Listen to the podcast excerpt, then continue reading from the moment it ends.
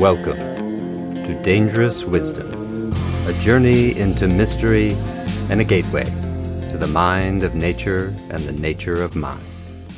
This is Dr. Nikos, your friendly neighborhood soul doctor, happy to be here with you so that together we can create a culture of wisdom, love, and beauty. In this episode, we continue our contemplation of magic from the Wisdom, Love, and Beauty archives. The next few contemplations have a lot of important insights to offer. And the ideas may feel pretty exciting at times, I think. It's interesting and exciting material. So we have to keep a, a spacious mind and watch out for either clinging to the ideas or rejecting them. We can practice a clear mind when things get exciting or when they seem rather boring, which is not to make anything of the mind, in fact, it's to relax and notice the clarity of the nature of mind. The practice of magic is the practice of a clear mind, like that. Clear mind and vital feeling. That's the practice of magic. Everything we've considered so far has its importance. We haven't been tr- trivial we haven't taken any digressions. Horses are so important that we could do no more than orient ourselves to ask the question of what kind of magic they might offer. We'll return to them. There's a lot more to contemplate there, and we'll return to other things we've touched on so far. Now, that last contemplation about horses is called the magic, medicine, and mystery of horses. It's a very deliberate title the magic of horses may heal us. And so horses could become medicine to heal our soul and the soul of the world, to actually heal the landscapes of the world. Horses could heal conquest consciousness and help us re indigenize. But for that to happen, we would have to become initiates. The word mystic means someone who got initiated. It's not something covert or obscurantist. Sometimes we think of the word mystical as meaning like it's some kind of cover up. Just means an initiation. And a mystery is something we cannot understand without initiation. The horse could initiate us into the mysteries of life, into the mysteries of what it means to live in harmony with the divine and the divine creation. That's being indigenous. But we can't have any simple minded notion there. We can't think that just because we love horses and have powerful experiences with them, that if we just sit with them and listen, we'll become initiated fully into the mysteries of life. Because we live in a culture with the most limited understanding of things like initiation things like psyche, the nature of mind, the mind of nature. It's all limited in the dominant culture. And in fact, it's limited in any place infected by conquest consciousness. Even indigenous writers like Vine Deloria has said, he wrote about how everyone got cut off by conquest consciousness, even indigenous people. And so there's a real work. And, so, and the irony that some indigenous elders and thinkers, philosophers have recognized is that it's in part in the anthropological record that sadly it's because some white people went in and recorded some of what they saw and some of what people remembered. And that all of us might have to study that. And the point is that we don't know what we're trying to get initiated into, M- many of us, certainly people in the dominant culture. We don't know what it would mean. What is initiation? What would we be trying to get initiated into? And how would we proceed? We don't know about that. We really have to think carefully, deeply. And we will have to consult the wisdom traditions around the world for that. So to think about the magic, medicine, and mystery of horses or anything else will take more time. And it's good to return. The horse is a spiritual keystone species. As I've said before, just like there are keystone species in various ecologies that really hold the ecology together, the horse is a spiritual keystone species in the soul and in the world. Now, for now, in this contemplation, we finally get to the third principle of magic that Yeats gives us. And as I said, it's exciting stuff, challenging too. This third principle of magic gets at the whole matter in a different enough way that it can feel very fresh to our mind, especially if we keep a beginner's mind. It's like we're thinking from a very different angle than we did before in a certain way. And yet it's the same subject matter, so it's interesting. It can shed light on everything else we've considered, including the horse. But whatever you love, this third principle could refresh it in your mind and refresh your relationship to the world. Well, let's review the Yeats passage. He writes, I believe in the practice and philosophy of what we have agreed to call magic, in what I must call the evocation of spirits. Though I do not know what they are, I always love that part. It, it's so important that he says, Look, we're evoking these sacred powers and inconceivable causes, but you know, they're sacred and inconceivable. I don't really know what they are. And I think it's partly a confession of a person who's just admitting, I've been infected by conquest consciousness. I've seen these things. I've talked to people who've seen these things. I believe in magic. It's, it's clear to me, but I don't know what's going on. That's really a good attitude because if we, if we could admit that, then maybe be more careful about how we approach it. Anyway, so he says, I don't know, I believe in what I must call the evocation of spirits, though I do not know what they are. In the power of creating magical illusions, in the visions of truth, in the depths of the mind when the eyes are closed. And here, just let's just say as, as an aside, Again, let's not think that we can close our eyes and then we have a vision, like we're a prophet. Wisdom traditions say, no, it's not so easy. Yes, Yeats is right. There's some something we, we could access, but the practice of magic is pretty demanding for us to get there and think we're really receiving a truth that could inform the community of life. So then Yeats says, I believe in three doctrines which have, as I think, been handed down from early times and been the foundations of nearly all magical practices. These doctrines are one, that the borders of our minds are ever shifting, and that many minds can flow into one another, as it were, and create or reveal a single mind, a single energy. Two, that the borders of our memories are as shifting and that our memories are a part of one great memory, the memory of nature herself. Three, that this great mind and great memory can be evoked by symbols. And then Yeats concludes I often think I would put this belief in magic from me if I could. For I have come to see or to imagine in men and women, in houses, in handicrafts, in nearly all sights and sounds, a certain evil, a certain ugliness that comes from the slow perishing through the centuries of a quality of mind that made this belief and its evidences common over the world. That's marvelous. Okay, so that's his whole reflection. Among other things, so far we've suggested that the biggest barrier to serious consideration of magic might come to something like this. We have not yet accepted the scientific and philosophical principle that what we know depends on our way of knowing it. We think we just know things things are as they are, and then knowledge means we know how they are. And this scientific and philosophical principle says no. Knowledge depends on your way of knowing it. And we could put that another way.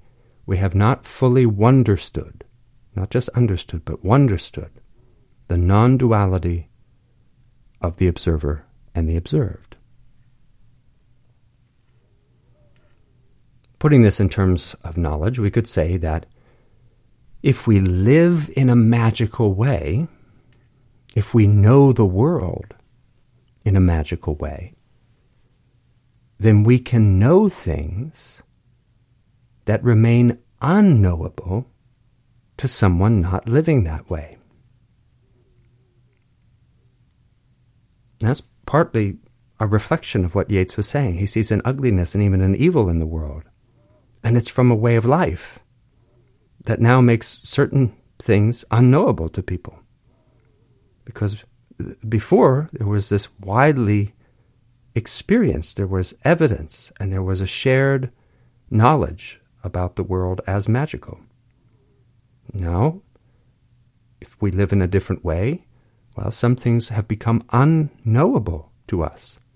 And we'd have to change our way of life, not just change our beliefs, not just say, well, now I believe in magic, and so there, therefore the world's different. It's how we live. Love, wisdom, or philosophy is how we do things. Really, how it is in our body, in our day to day life. So we're touching here something profound, not something trivial. We might think it has to do with mere belief, as if believing in magic becomes a self fulfilling prophecy, but not so. A properly philosophical practice of magic seeks experience, not belief. And we could point out that an electron, for instance, doesn't manifest as either wave like or particle like, depending on our mere beliefs. But it does manifest depending on how we know it. That's crucial. If we know the electron in ways that allow it to manifest as particle like, then the electrons can behave like particles again and again and again. If we want them to manifest as waves, we have to change how we know them, how we go about knowing them, knowing their presence. As a, a bit of an aside, we could acknowledge that David Bohm's interpretation of quantum mechanics remains viable even to this day, and it would alter how we speak about some of these quantum mysteries. Because it, there is a difference in his interpretation that's crucial.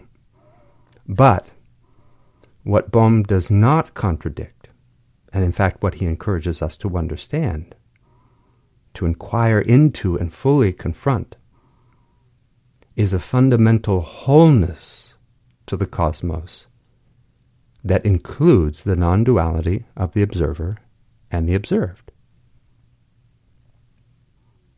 This fundamental wholeness makes magic possible. Practicing in accord with this wholeness, from it and toward it, allows magic to happen. Magic is the practice of wholeness. That's an important thought to keep in mind. In cognitive science, this wholeness gets recognized in various ways that extend the boundaries of thinking beyond our own skin. We've contemplated that. Magic has to do with thinking beyond our skin. But remember, habitually, it doesn't matter what we want to profess. Love wisdom is not what we profess, it's what we are, how we've practiced. And what we practice is hiding behind our skin.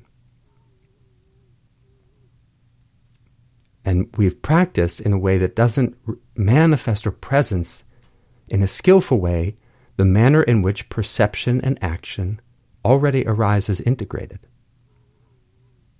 Magic has to do with really living from that integration of perception and action. It's living an ecology of mind, an ecology of perception. We could also refer to this kind of wholeness that we're talking about as non locality and non linearity. And maybe we have to start there in a general way to think about pattern with sensitivity and depth. So we're talking about wholeness and nonlinearity, non-locality that evokes the notion of pattern. And we will we'll see I think if we think about pattern a little bit together, we'll see that we can if we think about pattern with enough sensitivity and depth, then we can think about mind and memory and how they might be evoked by symbols.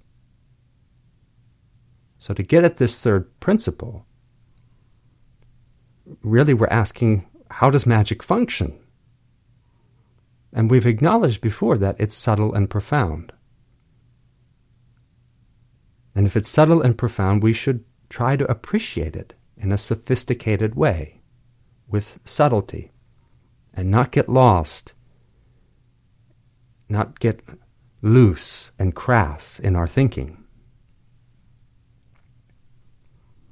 Non duality, non linearity, non locality, these three go together in our inquiry into magic. And we can note that classical philosophy has always had non dualistic varieties. But non local epistemology, and remember that's the fancy term for our theories and practices related to how we know, epistemology. Just it's just a fancy word, but it just means how we know things, because we live on the basis of what we know. So, non local ways of knowing, non local practices, seem largely absent from all but the highest levels of the wisdom traditions, the sages, and also indigenous cultures.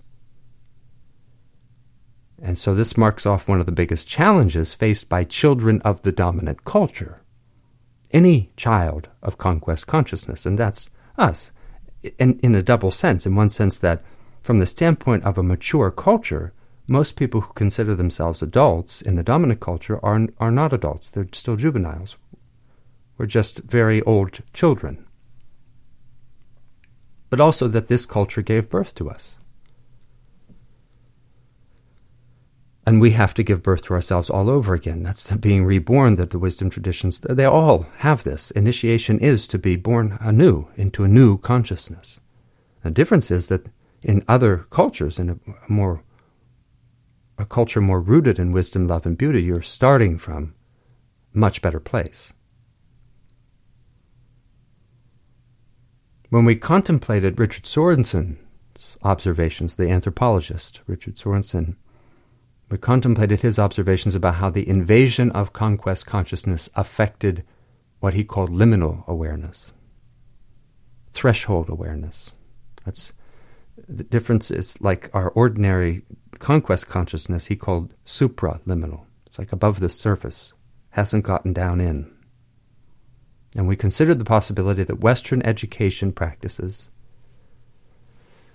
or we could say Western, instead of calling it practices, Western education practices and realizes a breakdown of truth, intimacy, resonance with nature and with each other, attunement with each other, with other beings, and attunement with the sacred.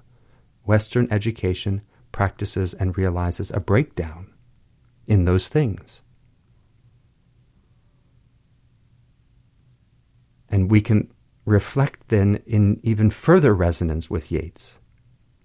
And we can call that the breakdown of magic. And that gives us a different way of understanding the term magic.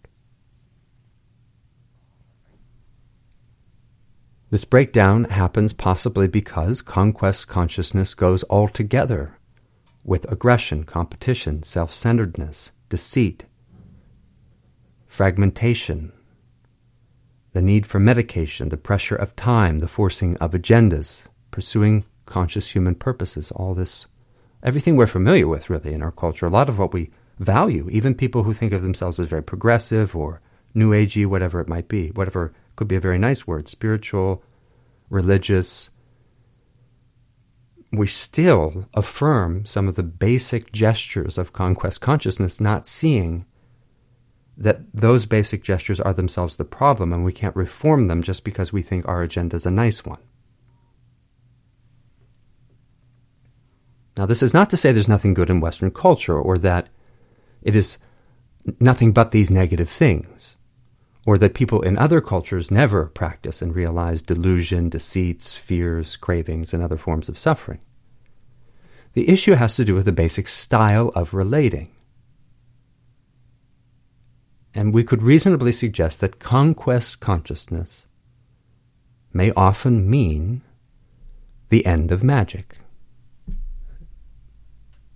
Especially if that consciousness, that conquest consciousness, has co opted what we call reason, reasoning, in order to justify and perpetuate itself by means of rational arguments and rational efficiencies.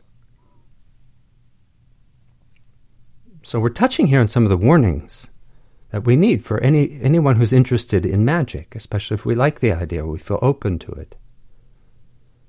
We in the dominant culture don't really understand magic.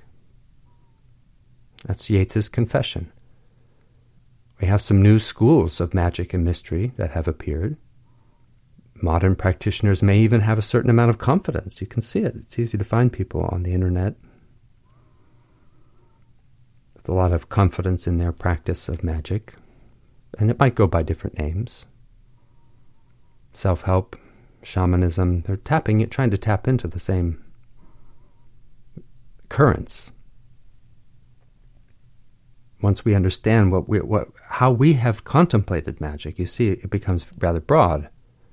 It's something spiritual and philosophical and ecological. And we have seen, and will continue to see in this contemplation too, that magic presents a lot of challenges if we seek to understand it and understand it in a full and rigorous way. And we're trying to make all this accessible to think about things that, oh, yeah, it, it can make sense, but if it seems we understand everything, then we need to take a step back and contemplate again. We may think we understand magic, but our soul warns us we do not. That seems kind of interesting because we see this warning in popular culture. You might have noticed this. There's a strange consistency in themes when we look at some of the books, movies, and series about magic. One of the themes that we find has to do with people performing magic and then creating unintended consequences, which they themselves didn't notice. We see that theme again and again in, in the stories about magic. The naive magician, magic's their agenda, so they get whatever thing that they want. Now, it might seem like a narrow and egotistical thing. You know, maybe they it's one of the stories about a young magician who magics an A on a an exam, or they magic themselves a car, whatever it might be. Or it might seem lofty and noble. They magic their way to defeat the bad guy. But the point is, what we see in these stories again and again is that these naive magicians have used magic without a full enough understanding. And then we play out a story where they, they think they succeeded they got what they wanted, it all looks fine. And then they think they understand magic. And it may take a while before the magician begins to notice something is a little off. Or it may take someone else to come along and say, hey, when you did that spell, people got hurt. You got people killed, even. We see this theme again and again because the soul seems to want to warn us I mean, I can't imagine this is a conscious warning on the part of the people writing these stories necessarily. Like they all believe in magic and they want to give us this warning, like it, these films or books are handbooks on how to do magic. Why does it come up from the unconscious of the writer? The writer's just writing the story. The soul might want to warn us that we must not trifle with the magic of the world or think we can control it.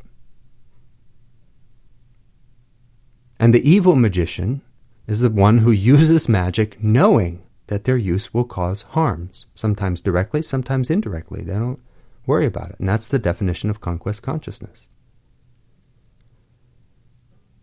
So, if the good magicians out there listening want to fulfill their highest ethical obligations of magic, then we will all, together, all of us, will have to learn the profundities and the inconceivable aspects of magic. When the soul gives us these warnings about magic, we could also try and say, well, perhaps it's better to leave it alone. However, as we just noted, the degradation of magic goes together with the degradation of the world in a way that both reaffirms the power of magic and invites us to consider that we may only effectively heal ourselves and our world if we get initiated into the mysteries of magic. That doesn't mean we all have to become magicians in some kind of narrow sense, you know, some stereotypical notion or anything too limited and narrow. But it does suggest that maybe we all need to taste the reality of magic. As Yeats was saying, uh, feel and see its evidences around the world, really taste it and experience it for ourselves in order to heal ourselves and our world. So we've considered the way that magic and conquest and conquest consciousness stand opposed. And we've considered this in many ways, different angles, examples, and several artifacts come to mind right now, which maybe we should keep them in mind as we think about how magic works. And I don't know if we've mentioned one in particular that comes to mind, but I'm thinking of first of all of Gary Snyder and his delightful and essential book, The Practice of the Wild.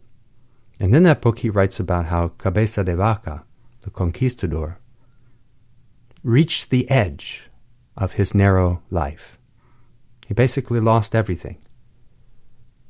He lost his way, totally got, got lost in the landscape of Turtle Island, companions all dead so he's by himself. He's in a state of total loss. And in that state, there's the threshold. He gets initiated into the mysteries of life. And we can notice there, initiation isn't usually pleasant. We have to go under, into hell. We have to face everything the ego wants to avoid. And we'll come back to this. We, we have introduced this idea, initiation. If we're going to get initiated into magic, it might not be comfortable. Maybe it's what's going on right now. Maybe that's why the world's in a state. We have to be forced through this threshold. Ultimately, we follow a path of joy, a path of love. That's what love wisdom is. Socrates, Buddha, these great sages taught us that love wisdom is a path of joy, a path of love. But the path can still bring a dark night of the soul, and sometimes it's a dark night of the soul that brings us the path. That's what it takes. Have to hit the bottom of the barrel, have to lose everything, and have nothing left to lose. So Cabeza de Vaca went into this dark place, a feeling totally lost and at the edge of death. That's often, I mean, we have to die in, in the spiritual sense. Again, to be reborn. Something has to go through the experience of death here in this life. And when de emerged from that, he suddenly found himself able to heal people. He could do healing magic. And this ability healed the rift between him and the indigenous people that he had been out there conquering healed the rift between him and the landscape he had been conquering. And instead of conquering these people and the landscape, he began to offer healing. And the people accepted it. They accepted him as a healer.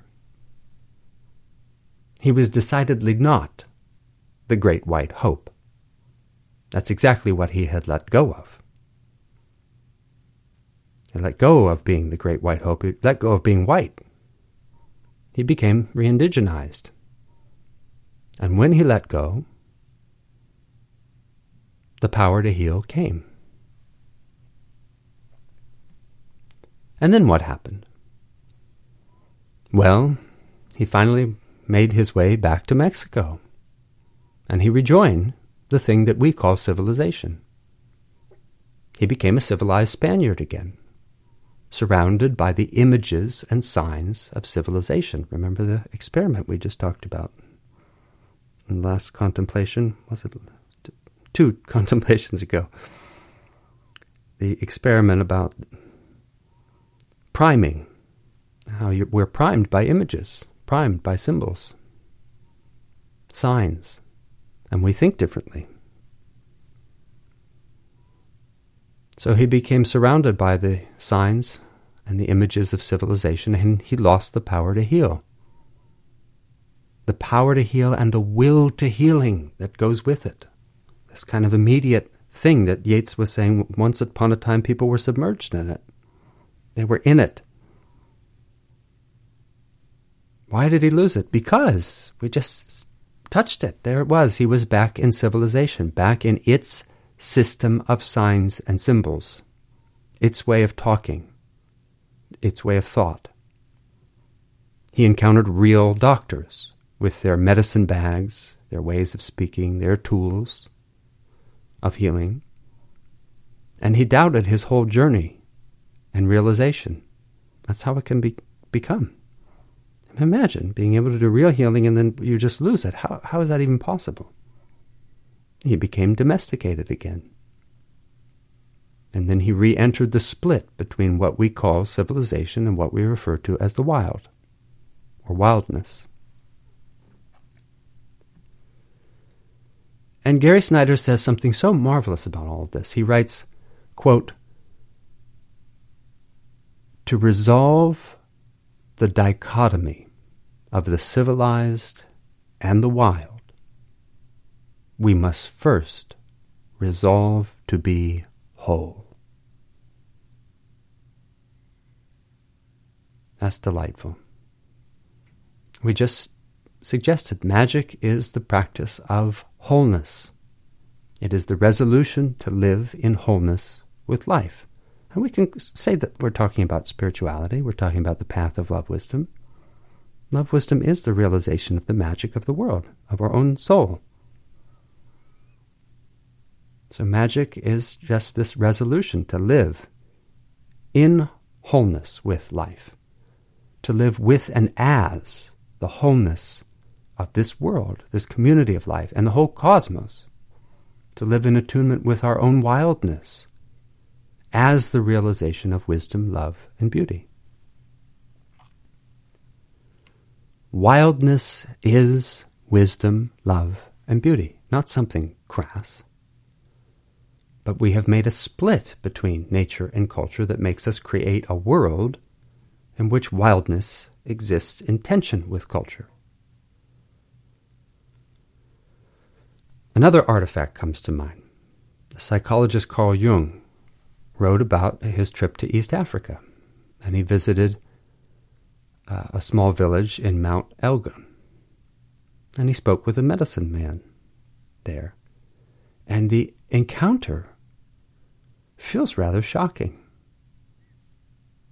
Jung, who was very obviously interested in dreams, I think we all know that, and he asked the medicine man about dreams.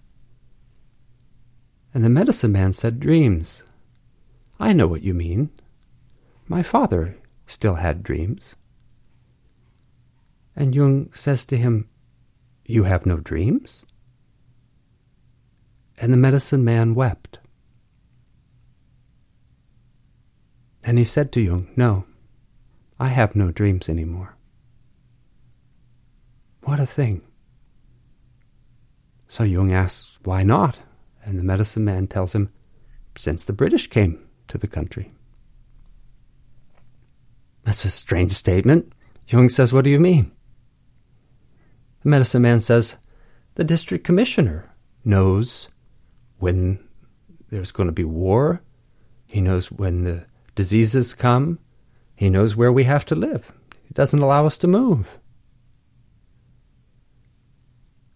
Now, isn't that remarkable? Why bother dreaming if the weatherman and the government and our school counselor and our life coach and the CEOs and economists and marketing mavens, they can tell us what will happen and what we need? Why have big dreams, deep dreams, dreams that guide us and our family, our whole community of life. How many of us, we talk about dreaming, but in the dominant culture, dream means I want to start a company. It doesn't mean that I was asleep and something came to me from the larger ecology of mind, a vision, a prophecy, and I need to share it with the community because it should direct our activity in the world. That's a very different sense of dream. For us, we've become totally unliteral about that phrase. Talk about dream the impossible dream, but it's not at all to do with going to a sacred place, praying for a vision, and laying down and dreaming it, which the ancient Greeks even did. Let alone cultivating a practice of receiving guidance, real guidance. In a reflection that Gary Snyder would applaud, Jung explicitly connects this whole problem to wildness. He actually does this, which I, I think Gary Snyder would love. Maybe be, Snyder knows this passage. If you're out there, Gary, thank you for your work. So Jung writes this, we're quoting here Dreams were the original guidance of human beings in the great darkness.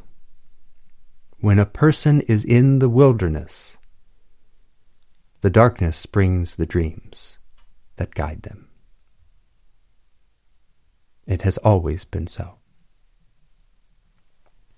Now, he was being probably a little metaphorical, although he knew that Jesus went out into the desert. He knew that. he's saying when a person is in the wilderness, the darkness brings the dreams that guide them. That's, there's a lot in that. It's reconnecting to the wild and being in the not knowing. If you want, you can look that passage up. It's in the Collected Works, Volume 18, paragraph 674. Another series of artifacts about magic comes to mind. This is from the anthropologist C.L. Martin. He's done some really interesting work. Interesting writer, thinker, and Martin quotes indigenous people speaking about how magic went away with the coming of conquest consciousness. And these thoughts teach us a lot about magic.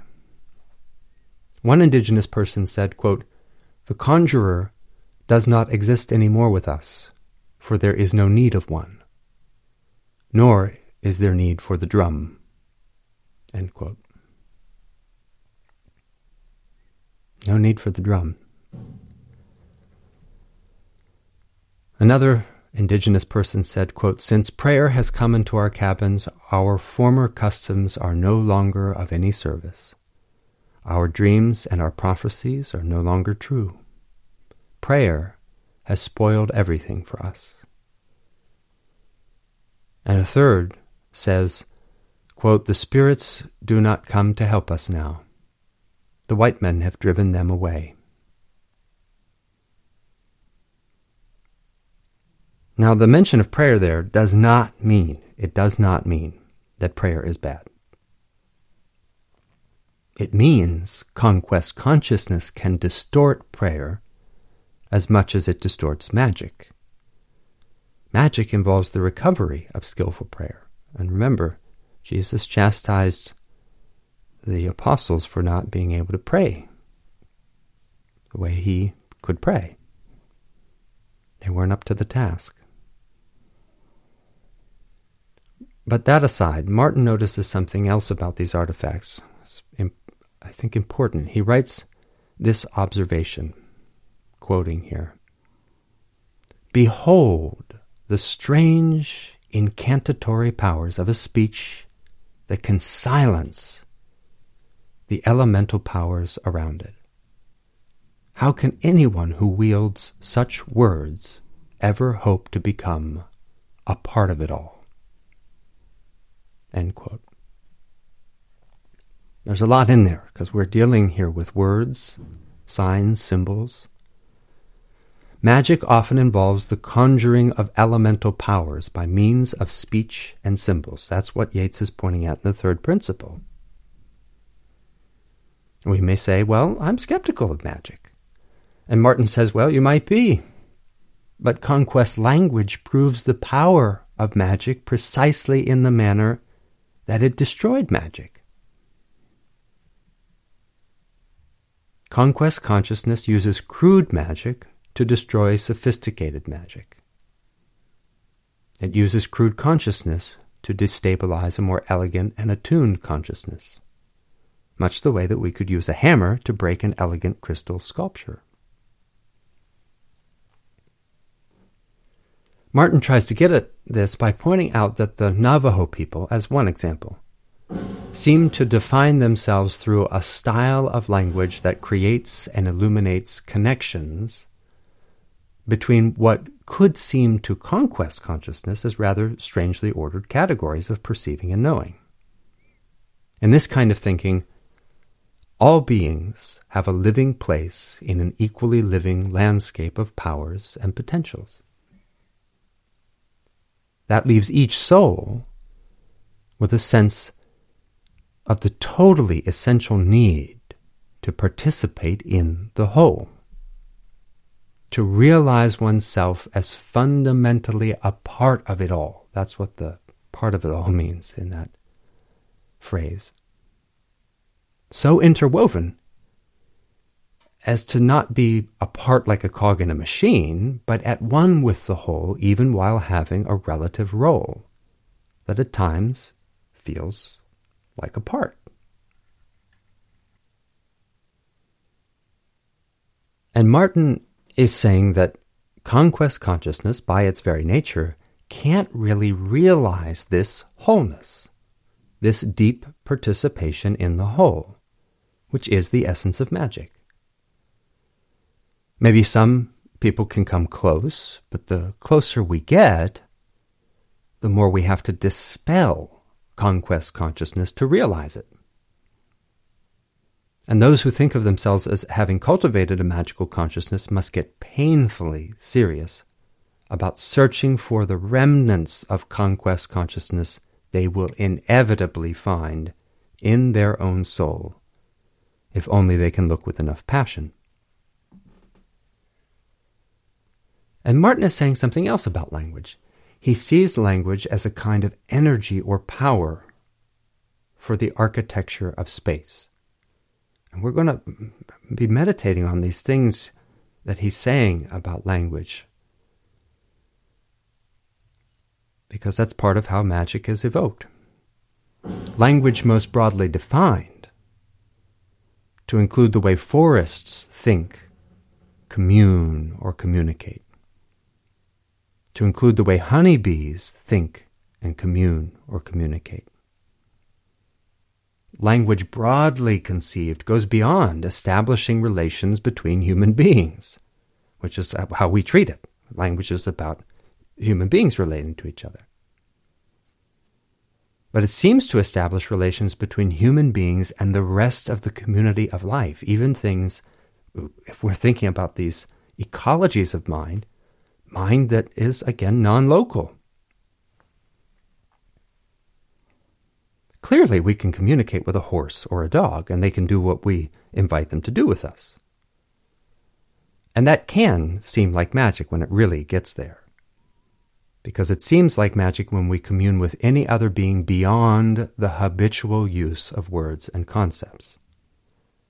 Any being, because, you know, for instance, telepathy is magic and there we have communed with each other in a way that goes beyond habitual language, but which somehow relied on a broader, deeper sense of communion and communication. Similarly, when Aragon or any other horse gives a clear indication of knowing what I'm thinking without habitual human language, I may begin to experience the faint glimmers of the larger magic that horses could initiate us into.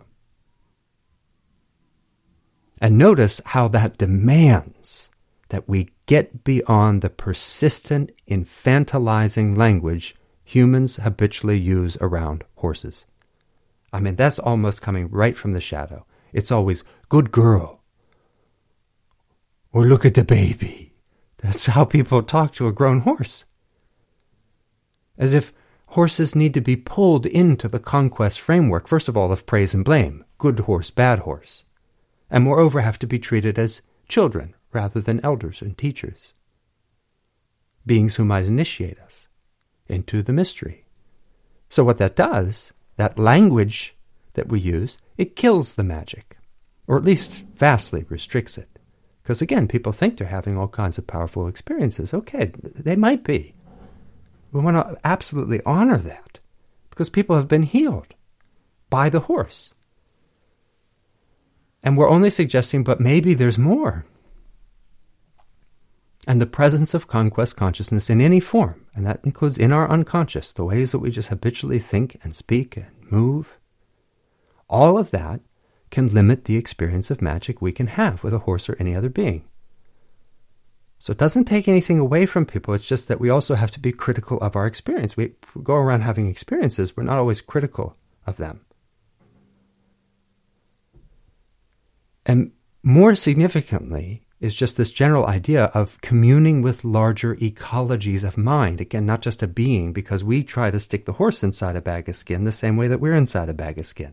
We hide behind our skin, the horse is inside their skin. We think the magic is that we breach these bags of skin. The magic is that we're not in them. So when we commune with larger ecologies of mind, especially with the sense that it's not a, a particular being even, then that can give us a, an even clearer experience of magic because vaster patterns get activated, and they can't even just between a person and a horse, a human being and a horse. Well, horse is a person as far as I'm concerned. And this sort of magic appears, for instance, in synchronicities, which rupture the ordinary boundaries of the skin. Synchronicities rupture the boundaries of space and time. And magic always involves larger ecologies of mind. Thus, Magic always ruptures the ordinary barriers we make around ourselves and the things in the world. That's part of its wildness. Martin admits that all of this is perplexing. So he has that beautiful humility that Yeats had, that we all need. For any of us in conquest culture, even if we want to believe in magic, even if we've experienced them, we should see it as perplexing and look into the deeper mysteries. We see in these examples, we, we consider these artifacts because we see in them the despoiling of the sacred and the magical is a despoiling of the earth. The kind of despoiling we should see as forbidden in accord with really any good sense of ethics, any good sense of sacredness, any good sense of religion or spirituality. But even the philosopher John Locke, who we criticized, he even had this notion of what the divine doesn't allow us to do with creation. And this guy was, if you listen to that contemplation, Locke's got this confused notion that we make things better by sticking our human nose into everything. And even he said, well, there's got to be a limit. There's got to be something the divine really doesn't want us to do with the creation. Well, turns out it might be a lot more than what Locke realized. And this despoiling of the sacred and the magical brings an ugliness to the world. The ugliness that Yeats laments in his passage on magic. It's, it's a kind of evil, in fact. So it does go against the teachings of our spiritual traditions.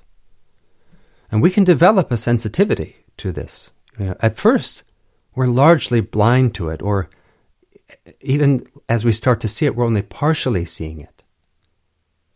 And Aldo Leopold wrote about this in his own way. He wrote that one of the penalties of an ecological education is that one lives alone in a world of wounds. And we're quoting there Let's, let's consider a little bit more of what he says. One of the penalties of an ecological education is that one lives alone in a world of wounds. Much of the damage inflicted on land is quite invisible to the layperson.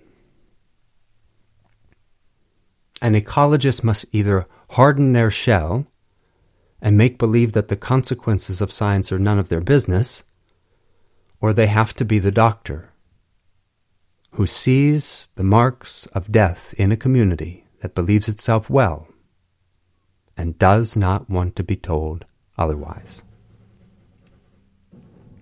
That's the real crux of it. That's where we're at on Turtle Island. We don't want to be told otherwise. Even progressive thinkers don't want to be told otherwise. You point out that there are wounds in the world, and suddenly, well, you have limited thinking. That's that's a limited mindset. It's not abundance. I don't want to think that way. I want to think positivity. That's all well and good. Absolutely. But any serious philosopher would say the same about love wisdom. To study any way of wisdom, love, and beauty, to study it with heart, makes us sensitive to wounds and wounding in every direction. And yeah, compassion means that we are able somehow to keep a space of joy in relation to it, but we see those wounds and we do not take them lightly. I don't just say, oh, well, may all beings be well, and, you know, I'm just going to go about my way. I'm just going to do my little thing here. No, there's more concern there. I have to be responsive to this suffering. And much of the damage inflicted on the soul, our soul and the soul of the world, remains repressed and unconscious, essentially invisible to the general public and even to many progressive thinkers who may not want to hear about it, even though we all suffer from it. And I see this in clients all the time who start to get resistant if we draw too close to something the ego doesn't want to let go of or doesn't want to face. And then we have our, we don't have rationalizations, we, ha- we call them reasons. Well, that's not the way I think of it, or, you know, the defensiveness just comes up. And we certainly see this in the political and economic circus of the United States and the dominant culture in general. The absence of magical consciousness or eco-sensual awareness goes without our conscious notice for the most part. And everyone walks asleep, yet frenetic, along the edges of a threshold they do not perceive and are seduced to ignore. We can become sensitized, and we can begin to notice a missing wildness, a missing magic and mystery, a missing sacredness and meaningfulness. And we can notice an invasive profanity. An invasive profanity and degradation and incoherence even as we continue to seek the sacredness of the world. Maybe glimpse aspects of that sacredness in a recognition that makes this spreading degradation and incoherence all the more horrific.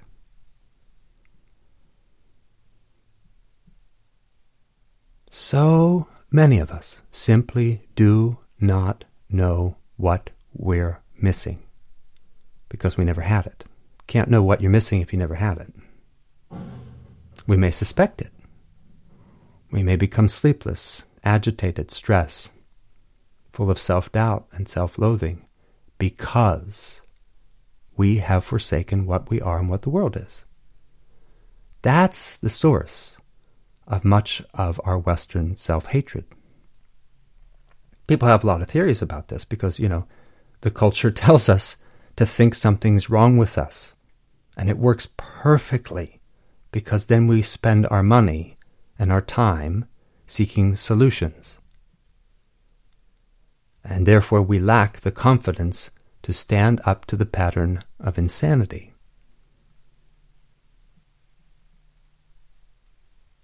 But we can find another dimension there. People get critical, oh, this religious guilt thing. Well, you know, that deep religious guilt and self criticism also relates to what we have done to the world and to each other and how we live day to day in that pattern of insanity. And we need the strength, the compassion for us to face up to this real need for atonement, for making things right. which means an end to beating ourselves up about it and a beginning to real rejuvenation. But that's not just some internal thing. That's not to say, oh, well, I just got infected by the Christian story of guilt and uh, capitalist, I'm not good enough. Now they're taking advantage of a consequence of conquest consciousness, which is that it did degrade the world. There is a reason to feel like, wait, I've done something wrong. Yeah, we're living crazy. And it's causing real wounds, real suffering to ourselves and others. And we need compassion. We need to turn toward that, make atonement, make things right, and rejuvenate the world. Heal these wounds. Magic can help us do that. And that's why we're asking how magic works. And we're touching all this. Notice we keep talking about language, pattern, sign, wild, civilized. We're thinking about this deeply. Now, in that same essay we just quoted from, Leopold, Aldo Leopold, he writes about the Round River. He says one of the marvels of early Wisconsin was the Round River, a river that flowed into itself and thus sped around and around in a never ending circuit. These are his words. He says Paul Bunyan discovered it. And the Paul Bunyan saga tells how he floated many a log down its restless waters. And Leopold says, Well, no one suspected Paul Bunyan of speaking in parables, yet in this instance he did. Wisconsin not only had a round river, Wisconsin is one. Of course, all of Turtle Island is one.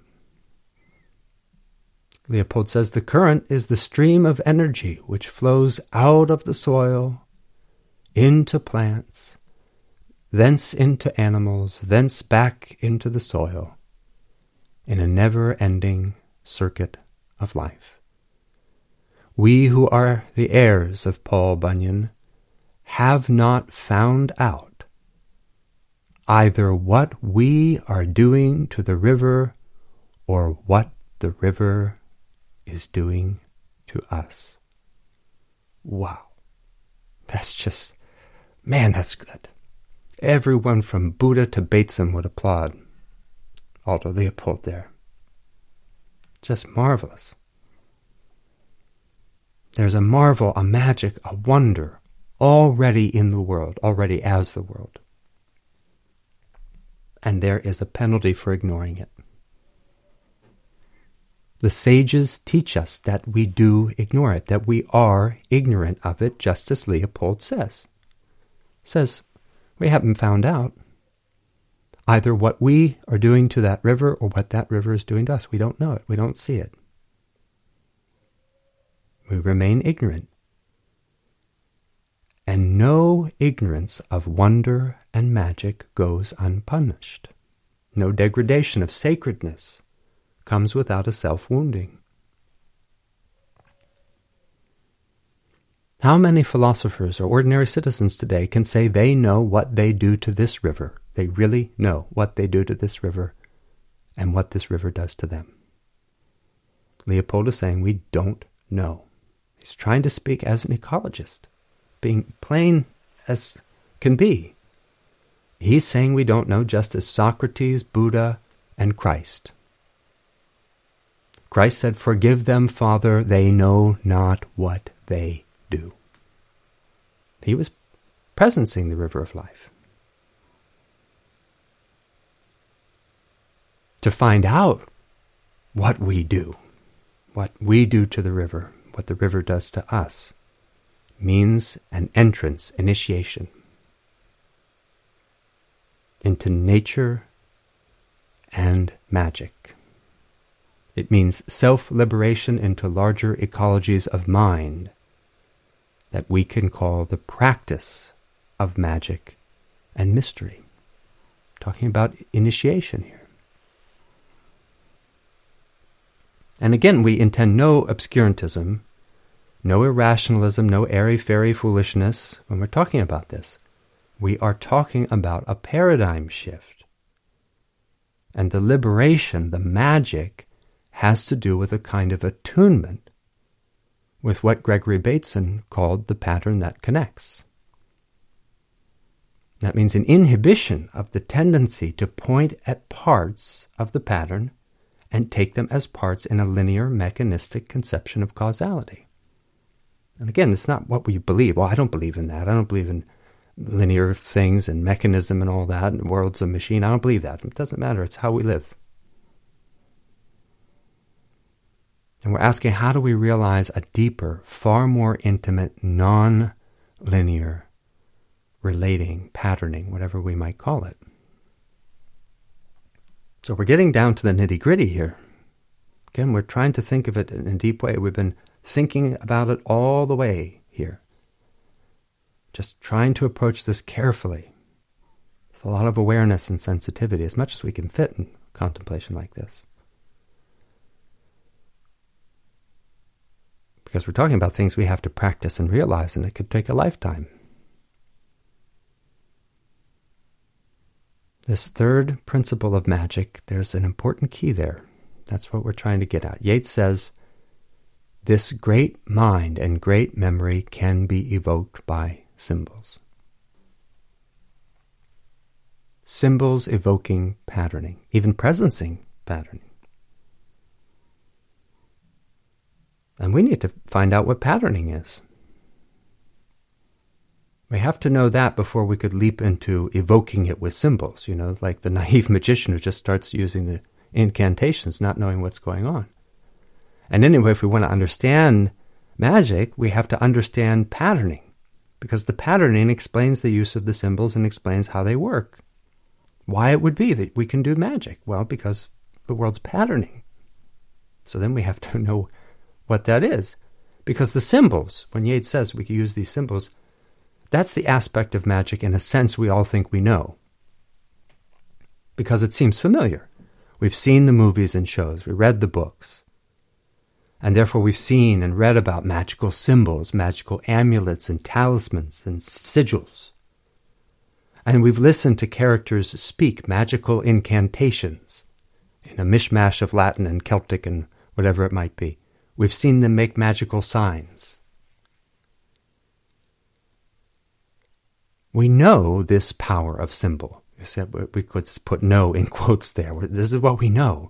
We don't understand or understand it, but it's familiar, and we think, oh, yeah, that's what magic, I know what that is.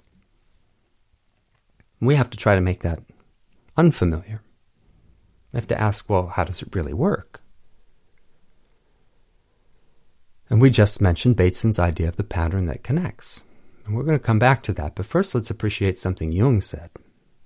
He said it more clearly. He said, We are a pattern.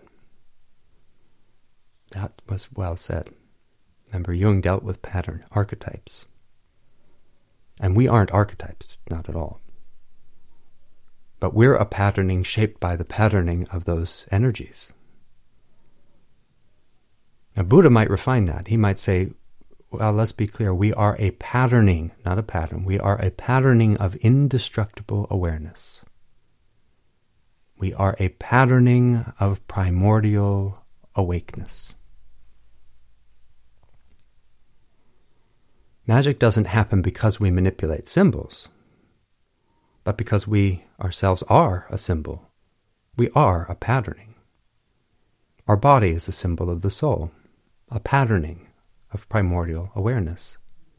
Everything we see is a patterning of primordial awareness. But we don't relate to it that way. We can say we agree, our behavior shows we don't know what we are. We don't know what patterning is in a deep way. So, what is it? We have to ask the question seriously because as we inquire into things like this, as we inquire into the magic of the world, and as we consider how we might really heal ourselves in the world, how we could change the culture and live in harmony with each other, with the earth, we're going to have a tendency to say, oh, a pattern, I know what that is. And we have to ask that impulse to relax. Because the things we contemplate here are not what we already think, or else we'd have a different world. It's, It's not just that the people in the government need to think differently. You know, like I, well, I have the right answer, and it's just those people at Exxon and Goldman Sachs and Google and the State Department. They need to think differently. No, we have to think differently. Gregory Bateson gave us a principle of spiritual common law when he said that the major problems of the world are a result of the difference between the way human beings think and the way nature actually functions. We have to sit with that as if he had asked us, What is the sound of one hand clapping? It really is a principle of spiritual common law. They, we say, Oh, yeah, well, that makes sense. I understand that. Yeah, the major problems of the world is the difference between the way human beings think and nature functions. Okay, well, great. No, there's a huge shift he's asking for. And the way nature functions is this patterning. We think we know what patterning is. We think, and we're using a verb form here, but we think we know what a pattern is. But if we really knew patterning the way we're trying to get at here, we wouldn't suffer.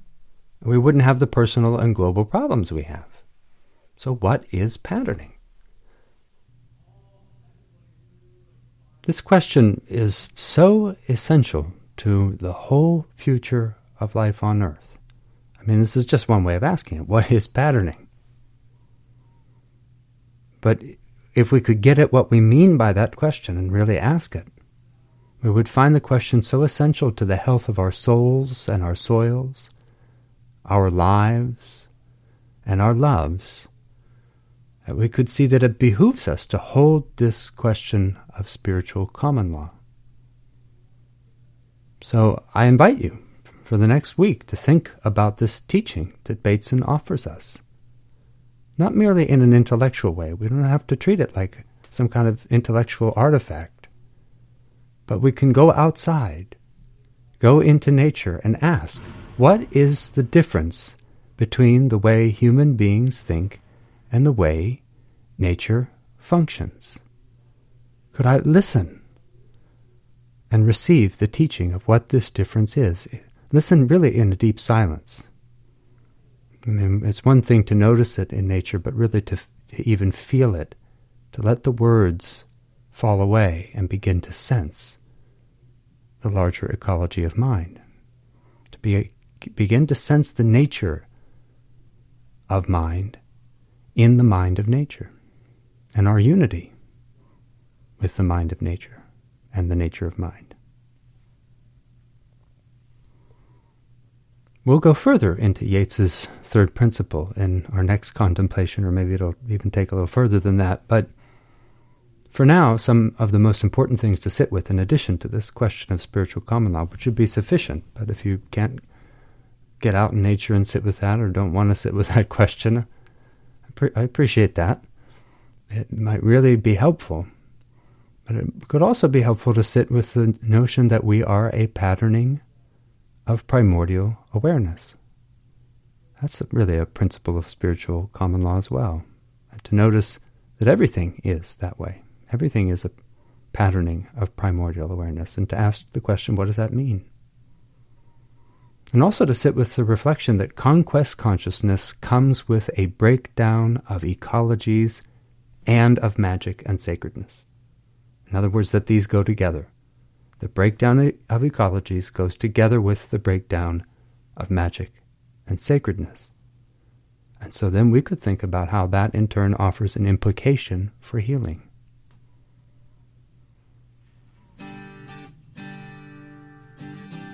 Whatever you contemplate, however you contemplate it, just appreciate.